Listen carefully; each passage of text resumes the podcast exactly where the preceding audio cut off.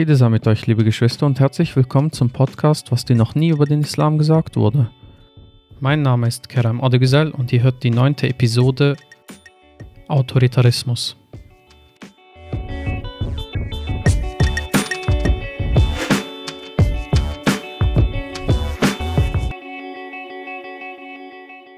Heute haben wir einen besonderen Gast.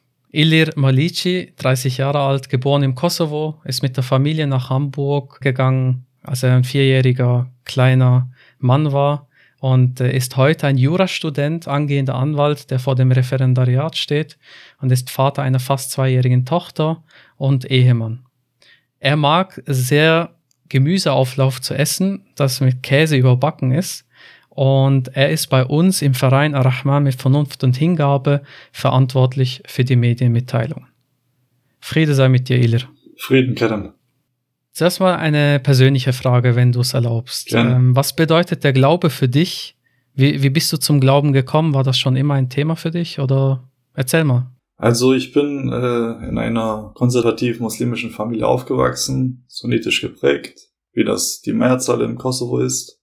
Ich bin dadurch durch den Elternhaushalt äh, mehr oder weniger in dieser Tradition aufgewachsen, aber habe erst zum Abitur hin angefangen, mich damit zu beschäftigen und bin dann auf die Website gestoßen, die du äh, eingerichtet hattest, alrahman.ch, habe dort viele verschiedene Artikel gelesen und war sehr begeistert, insbesondere von der Theorie, dass der Koran sozusagen äh, die einzige Quelle ist. Ja, und äh, seitdem sozusagen bin ich auch Träger dieser Philosophie und bin sehr zufrieden damit und führe ein schönes Leben. Gott sei Dank. Ja, Gott sei Dank, Alhamdulillah. Ja. Du warst ja bei uns im Verein jetzt gerade kürzlich äh, zuständig dafür, den Thementag mitzugestalten, eine Präsentation abzuhalten. Der Thementag hat als Thema Autoritarismus. Ja. Ja, was ist jetzt Autoritarismus genau? Wieso ist dieses Thema so wichtig für uns, also auch gerade für gläubige Menschen ja. deines Erachtens? Also das Thema ist mir auf den Schirm gekommen, dadurch, dass ich oftmals Zeitungen lese und mich beschäftige mit politischen Zusammenhängen und ähnliches. Ich bin ein Fan der parlamentarischen Demokratie und äh, sehe, wie in verschiedenen Ländern in Europa und auf der Welt die parlamentarische Demokratie in Gefahr gerät durch autoritäre Tendenzen und habe mich dann gefragt, ob das nur irgendwie in der Politik eine Rolle spielt oder ob das nicht noch ein viel größeres Fenster ist, was es da zu begutachten gilt.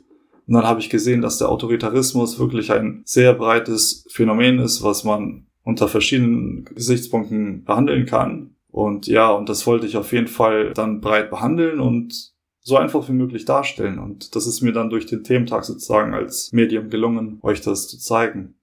Autoritarismus bezeichnet einfach eine gewisse Einstellung bei Menschen gegenüber höheren Personen oder gegenüber gewissen Erscheinungen in der Gesellschaft, hörig zu sein, also diese für wahr zu nehmen, ohne diese zu hinterfragen und diesen zu folgen, ohne diese zu bedenken. Also, wenn ich es richtig verstanden habe, ist Autoritarismus die Beschreibung, wie und wieso die Menschen sich gegenüber irgendwelchen Autoritäten im Gehorsam zeigen. Ja, genau. Das, das ist das Phänomen. Warum? Muss man dann nochmal fragen, wieso, wieso machen das denn Menschen überhaupt? Haben sie sowas auch nötig? Das ist eine sehr schwierige Frage, weil das geht einmal in die Wissenschaften hinein, wo man dann prüft, okay, warum geschieht das? Das kann man dann auf verschiedenen Ebenen sich fragen, äh, unter psychologischen Gesichtspunkten oder unter soziologischen Gesichtspunkten etc. Aber man kann auch ganz einfach gucken, okay, ähm, auf Ebene des Glaubens, was ist in mir, das, das, das äh, dazu führt, dass ich äh, gegenüber Autoritäten gehörig bin? Hat das irgendwas mit dem Islam zu tun, mit der Gottergebenheit zu tun? Oder mit dem Bild des Islams, das ich bisher verinnerlicht habe. Und das wollte ich auch behandeln. Also ich wollte das Thema so breit wie möglich aus so vielen Perspektiven wie möglich behandeln, um nicht einen allumfassenden Blick zu haben, aber einen gewissen umfänglichen Blick zu haben. Okay, also du sagst auch, ähm, es hat Einfluss auch auf die, das religiöse Verständnis bei einem Menschen. Wie äußert sich das? Also Wieso soll ich in Bezug auf die Religion, gerade in einer Religion, wo es um Monotheismus geht, mhm. also wo ich nur eine Gottheit akzeptiere, also nur einen Gott, den Schöpfer, wieso sollte ich auch dort mich mit Autoritarismus beschäftigen? Also das religiöse Verständnis hat einen Einfluss auf das Verständnis von Autorität und Autoritarismus. Das äh, sollte man so rumwenden. Ähm, also wenn ich jetzt davon ausgehe, dass mein Gott ein strafender Gott ist, ein Gott, der jedes Mal versucht, mich auf eine Linie zu bringen, ohne zu gucken, ob ich verstanden habe, was Sache ist, dann bezeugt das schon, dass mein Gottesbild ziemlich autoritär geprägt ist. Und das ist ja bei vielen von uns der Fall, dadurch, dass wir sunnitische oder schiitische Lehrinhalte verinnerlicht haben, die zum Teil, nicht größtenteils, aber zum Teil sehr autoritär geprägt sind. Also die Privatautonomie, die Selbstständigkeit des Menschen, die Eigenverantwortung nicht in den Vordergrund rücken, sondern eher das Element des Gehorsams, vielleicht auch Blind, des blinden Gehorsams in den Vordergrund rücken. Und das führt dann zu einem Islamverständnis und einem Gottesbild, was Autoritätshörigkeit befördert. Und das ist die große Gefahr dabei, dass man so ein äh, Bild dann verfolgt und in der Realität dann äh, gegenüber Autoritäten verschiedenster Art gehörig ist. Okay, also wenn ich jetzt so darüber nachdenke, das heißt, ähm, ja, Gott, mein Gottesbild beeinflusst natürlich auch, wie ich das Leben anschaue. Aber das ist doch ein religiöser Bereich. Also ich kann ja Politik von der Religion trennen. Es gibt ja das säkulare Verständnis auch von einer Religion. Äh, und es gibt aber auch natürlich die theokratischen Verständnisse, also wo die Religion sogar Staatsmacht wird und Staatsreligion ist. Wo siehst du dieses Spannungsverhältnis zwischen Religion und äh, Autoritarismus auf der politischen Ebene, vielleicht auch auf der gesellschaftlichen? Also, ich finde es sehr spannend, dass beispielsweise Rochide in seinem letzten Buch den Autoritarismus als eine geschichtliche Entwicklung gesehen hat oder ein Element im Menschen beschrieben hat, was Gelehrte ausgenutzt haben, Gelehrte vor allem, die eine gewisse Theorie vertreten wollten, die es Herrschern ermöglicht, Menschen fügsam und folgsam zu machen, indem man zum Beispiel sagt, der Mensch habe keine Wahlfreiheit, keine Selbstbestimmung und ähnliches. Und wenn man dann so eine Theologie vertritt und als die Hauptströmung im Islam präsentiert und dann auch noch den Herrschenden sozusagen die Möglichkeit gibt, an diese Theologie anzuknüpfen, dann hat man es einfach, Menschen folgsam zu machen, Menschen als unkritische Masse sozusagen zu behandeln, die ähm, wenig äh, Eigeninitiative ergreifen und denen man auch wenig Raum dafür belässt. Und deswegen ist es meiner Ansicht nach sehr wichtig, dass man auch in der Theologie in den Vordergrund stellt, dass der Mensch eine Eigeninitiative, eigenen Willen hat, Privatautonomie genießt und ihnen auch den Raum dafür theologisch eröffnet so dass es Herrschenden nicht einfach fällt, die Menschen sozusagen als Objekt des Gehorsams zu missbrauchen. Also einfach die Menschen gehörig und gefügig zu machen für ihre Zwecke. Genau, wobei ich denke halt, dass der, die Theologie oder die muslimische Gelehrsamkeit auf jeden Fall den Fokus darauf setzen sollte, Menschen zu befreien, autonome Menschen zu befördern, statt das Gehorsamselement an dieser Stelle kommt mir gerade der zweite Artikel in den Sinn, den wir in unserem Verein im Projekt Karama veröffentlicht haben. Das ist ja der Titel Du entscheidest, also diese Selbstständigkeit, diese Autonomie, diese Eigenständigkeit auch im Denken. Wieso kommt es aber trotzdem, dass Menschen dann den Koran zum Beispiel als Regelwerk lesen, was dem Menschen genau vorschreibt, wie er sein Leben in allen Belangen zu organisieren hat. Also ist das dem Menschen angeboren, dass er unbedingt einer Autorität folgen will und alles schwarz-weiß haben will und als Regel will und nicht als Botschaft von Gott, die uns äh, recht leiten soll, die barmherzig sein soll auf allen möglichen Ebenen und nicht nur als Regelwerk verstanden wird. Also wie siehst du das? Also man muss sehen, dass selbst im Koran Gott uns berichtet in 4.28, dass der Mensch schwach erschaffen wurde. Und äh, davon ausgehend ähm, kann man den Menschen als ein Wesen beschreiben, das angewiesen ist auf, auf emotionale äh, Bedürfnisse wie ähm, Kontinuität, Gewissheit, Kontrolle, Gemeinschaft, emo äh, alles emotionale Bedürfnisse, die befriedigt werden sollten oder müssen. Okay, wir haben jetzt nur ein Problem. Also gerade in dieser Zeit der Informationsflut wo man mit so viel Information berieselt wird. Da wünscht sich der Mensch ja nichts sehnlicher als ja, Sicherheit, Einfachheit und dass man seinen Alltag einfach normal geregelt bekommt. Aber andererseits möchte man noch individueller sich ausdrücken können. Man möchte noch freier sein, noch selbstbestimmter sein können. Was ist das Gegenteil von Autoritarismus? Also das Gegenteil von Autoritarismus, das kann man auf verschiedenen Feldern beantworten. Grundsätzlich geht es um den freien Menschen, nach meiner Ansicht, um den Menschen, der sich zutraut, wie Immanuel Kant es gesagt hat, sich seines eigenen Verstandes zu bedienen und nicht einfach nur als Werkzeug und Objekt von anderen Menschen dient, um irgendwelche Zwecke zu erreichen. Auf diesem Weg ähm, gibt es dann verschiedene Abzweigungen. In der Politik wäre das meiner Ansicht nach die Demokratie. In der Theologie wäre das der Mensch als frei, freies, als selbst, sich selbst bestimmendes, als autonomes Wesen. Und in der Gesellschaft ein engagierter Mensch, der eben diese Merkmale aufweist und äh, verwirklicht. Okay, also wenn wir von der gesellschaftlichen Ebene ausgehen, ähm, es gibt ja die autoritäre Dynamik und das autoritäre Syndrom. Mhm. Das eine ist für den individuellen Aspekt und der andere Begriff, die autoritäre Dynamik, beschreibt den gesellschaftlichen Aspekt. Wenn wir jetzt auf die Gesellschaft eingehen, ja. was gibt es dort für Beispiele? Also wie äußert sich dieser sogenannte Autoritarismus, diese autoritäre Dynamik in der Gesellschaft? Also was gibt es da für Beispiele? Das ist eine sehr schöne Frage, weil es gibt wirklich eine Vielzahl von Beispielen, wo man in der Gesellschaft nachvollziehen kann, dass Autoritarismus als Phänomen sich konkret zeigt. Beispielsweise wurde durch verschiedene Studien belegt, dass etwa die Feindseligkeit gegen gewisse Menschen, nehmen wir als Beispiel eine Frau mit Kopftuch, die in der Firma oder am Arbeitsplatz ungerecht behandelt wird, ja, und das permanent und vielleicht durch eine Vielzahl von Menschen, die sich dann zusammenschließen. Das ist beispielsweise ein Phänomen, wo Sozialwissenschaftler äh, ermittelt haben, dass da autoritäre Grundeinstellungen bei Menschen ähm, die Ursache oder Risikoelemente darstellen.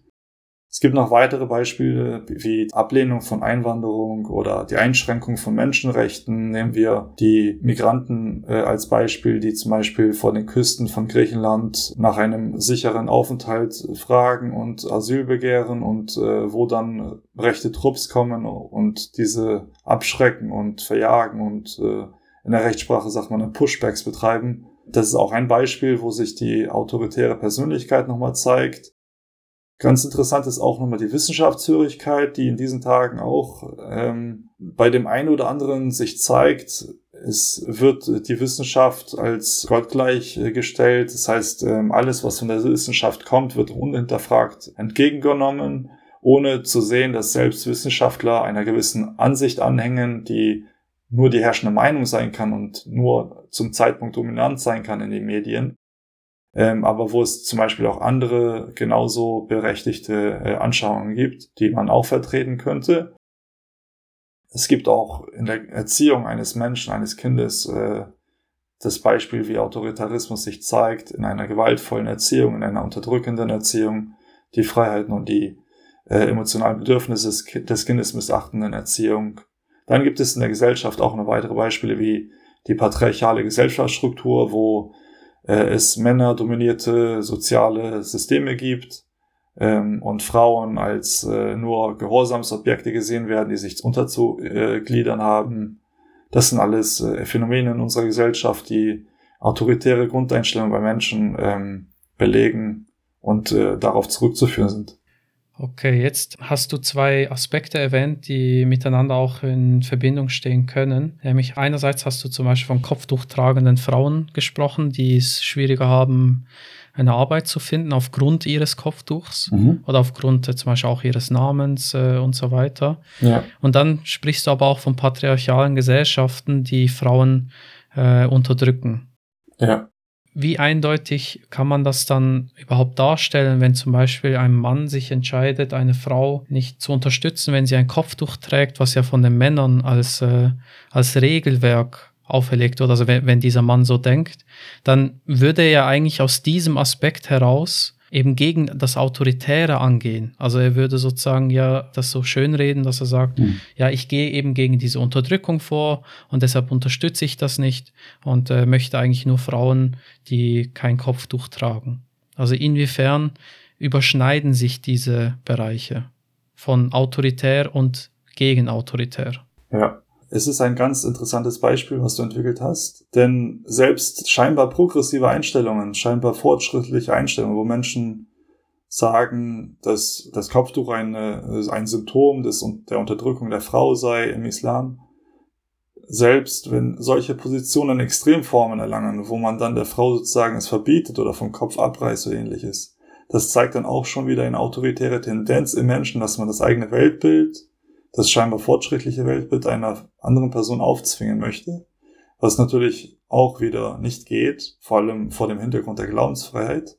Also dieser Konflikt ist auf jeden Fall nachvollziehbar und die ganze Thematik des Kopftuches ist auf jeden Fall sehr umstritten. Aber mir geht es einfach nur darum, wie es in den ganzen Diskussionen die Positionen von den Menschen vertreten werden, ob, ob sie als absolut gestellt werden, als von jedem sozusagen zu befolgen vertreten werden oder ob sie einfach nur als eine Ansicht von vielen präsentiert werden, wo man dem anderen noch Raum lässt, seine eigene Ansicht, sein eigenes Leben selbst zu bestimmen. Und wenn das zum Beispiel in der Arbeitswelt nicht der Fall ist, wo dann die Kollegen sagen, ja, dein Kopftuch, das wurde dir bestimmt zu Hause aufgezwungen, das hast du jetzt nur auf, weil dein Mann das wollte oder ähnliches. Und die Frau nicht mal einbezieht und fragt, okay, wenn man sich schon interessiert, warum tragst du das denn? Ähm, und so weiter und so weiter. Und sich dann vielleicht herausstellt, dass es doch kein Unterdrückungswerk ist, sondern frei gewählt ist und so weiter. Das ist das, was man erzielen sollte. Das sind dann nicht autoritäre Diskussionsformen, nicht autoritäre und erzwingende Kommunikationsformen. Genau, und darum geht es äh, mir im Grunde.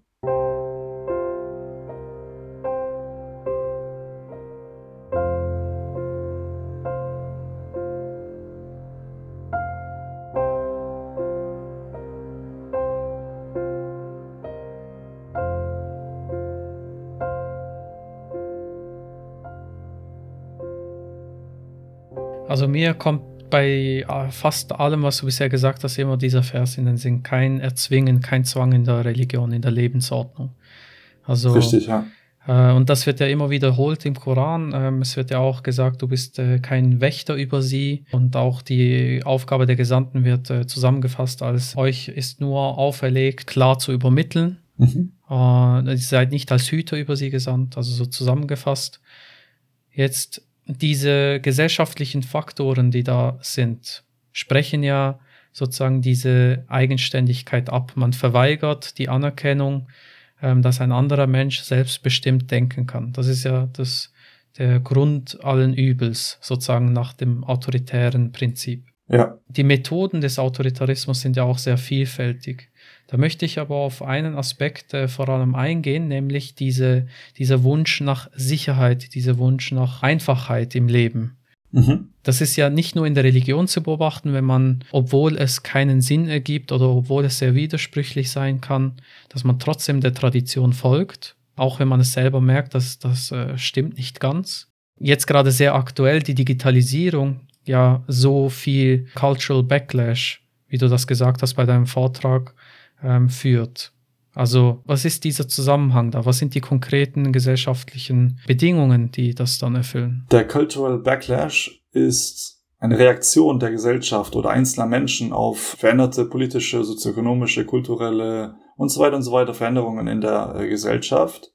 Das heißt, Menschen sehnen sich oder wähnen sich in vergangenen Tagen, in besseren Zeiten und wünschen sich diese Tage zurück. Und Beispielsweise die Digitalisierung, wie du sie genannt hast, ein allumfassendes fast schon Phänomen, was in sehr viele Lebensbereiche eingreift und für Menschen schwer zu bewältigen ist, weil es vieles Gekanntes über den äh, Haufen wirft und worauf man sich einzustellen hat, aber wo, wo es sehr schwer fällt, ja. Das ist auf jeden Fall auch ein Phänomen, was äh, ein Beleg dafür ist, dass Menschen sich aufgrund von veränderter politischer, sozialökonomischer, kultureller Bedingungen in eine sichere, vermeintlich sichere Zeit wünschen, die sie einmal erlebt haben und meinen, dass sie in dieser Zeit sozusagen mehr Wertschätzung erfahren haben, mehr Kontrolle über ihr eigenes Leben hatten, Sicherheit, Gewissheit hatten. Genau, und sie wünschen sich dann sozusagen äh, wieder zurück. Das ist aber auf jeden Fall nur ein Beleg dafür, dass Menschen aufgrund von veränderten Umständen dazu neigen, sich nicht dem Neuen hinzugeben, sondern an Altem festzuhalten. Auf jeden Fall sind solche veränderten Umstände ein Risikofaktor, dass dann Menschen sich auch gegenüber verkrusteten Strukturen gefügig zeigen und nicht äh, sich lösen von solchen Strukturen, vielleicht auch sogar Weltbildern anhängen, die schädlich für sie selbst sind. Okay, wenn du hier jetzt von Weltbildern sprichst, die schädlich sind, Nehmen wir doch auch wieder ein sehr aktuelles Beispiel mit den Terroranschlägen, die furchtbar sind, also in verschiedenen Ländern. Ja, jetzt bei Situationen wie Terror oder Pandemien oder Kriminalität. Ja. Da ist es doch nur natürlich, dass man nach Schutz sucht und Schutz herbeiruft und wünscht. Wieso ist es dann falsch, das so zu verlangen, dass die Polizei dann mehr Befugnisse bekommt? Oder wieso, die, wieso sollte die Armee nicht mehr Befugnisse bekommen, um eben die Menschen zu schützen? Also gibt es nicht auch positive Seiten einer autoritären äh, Dynamik? Also in Bedrohungssituationen vollkommen richtig, wie du es dargestellt hast, können Menschen, die dann Angst kriegen, die Sehnsucht entwickeln nach verstärkter autoritärer Führung und stellen dann auf einmal irgendwelche Forderungen oder sind irgendwie offen für Forderungen seitens der Politik oder der Gesellschaft oder gewisser Gruppen, die nach restriktiveren ähm, Maßnahmen rufen oder nach restriktiveren Gesetzen und ähnlichem. Ähm, es ist vollkommen verständlich, dass Bedrohungssituationen irgendwie bewältigt werden müssen, sei es irgendwie Terror, Pandemie, Kriminalität im hohen Maße. Das ist gar keine Frage. Aber es geht darum, inwieweit man diesen Bedrohungssituationen verhältnismäßig entgegentritt und unter Wahrung der Menschenrechte und indem man diese nicht grundlegend verachtet oder so weit einschränkt, dass der Vorteil, der daraus gezogen wird, also die Abwehr von Terror und ähnliches, dann viel kleiner ist als der Nachteil. Und der Nachteil dann so groß ist, dass man dann irgendwie die Rechte von Menschen, die Grundrechte von Menschen, sei es zum Beispiel Telekommunikationsfreiheit oder Bewegungsfreiheit oder ähnliche Rechte, dass die dann so stark eingeschränkt werden, dass man am Ende dann sagt, okay, das Ganze hat sich doch nicht gelohnt, das ist dann ein schlechtes Ergebnis für mich selber und für die Zivilgesellschaft und für jeden Bürger selber. So, da muss man auf jeden Fall gucken, dass das alles im geordneten Rahmen bleibt. Oder da muss man sich bewusst sein, dass es gewisse Strömungen gibt in der Gesellschaft, die das wissen, dass Menschen autoritätshörig sind, dass sie aus Angst sensibilisiert werden für drastische Maßnahmen, für drastische Forderungen und dass man sozusagen immer reflektiert und sich nicht leicht treiben lässt genau in solchen Bedrohungssituationen.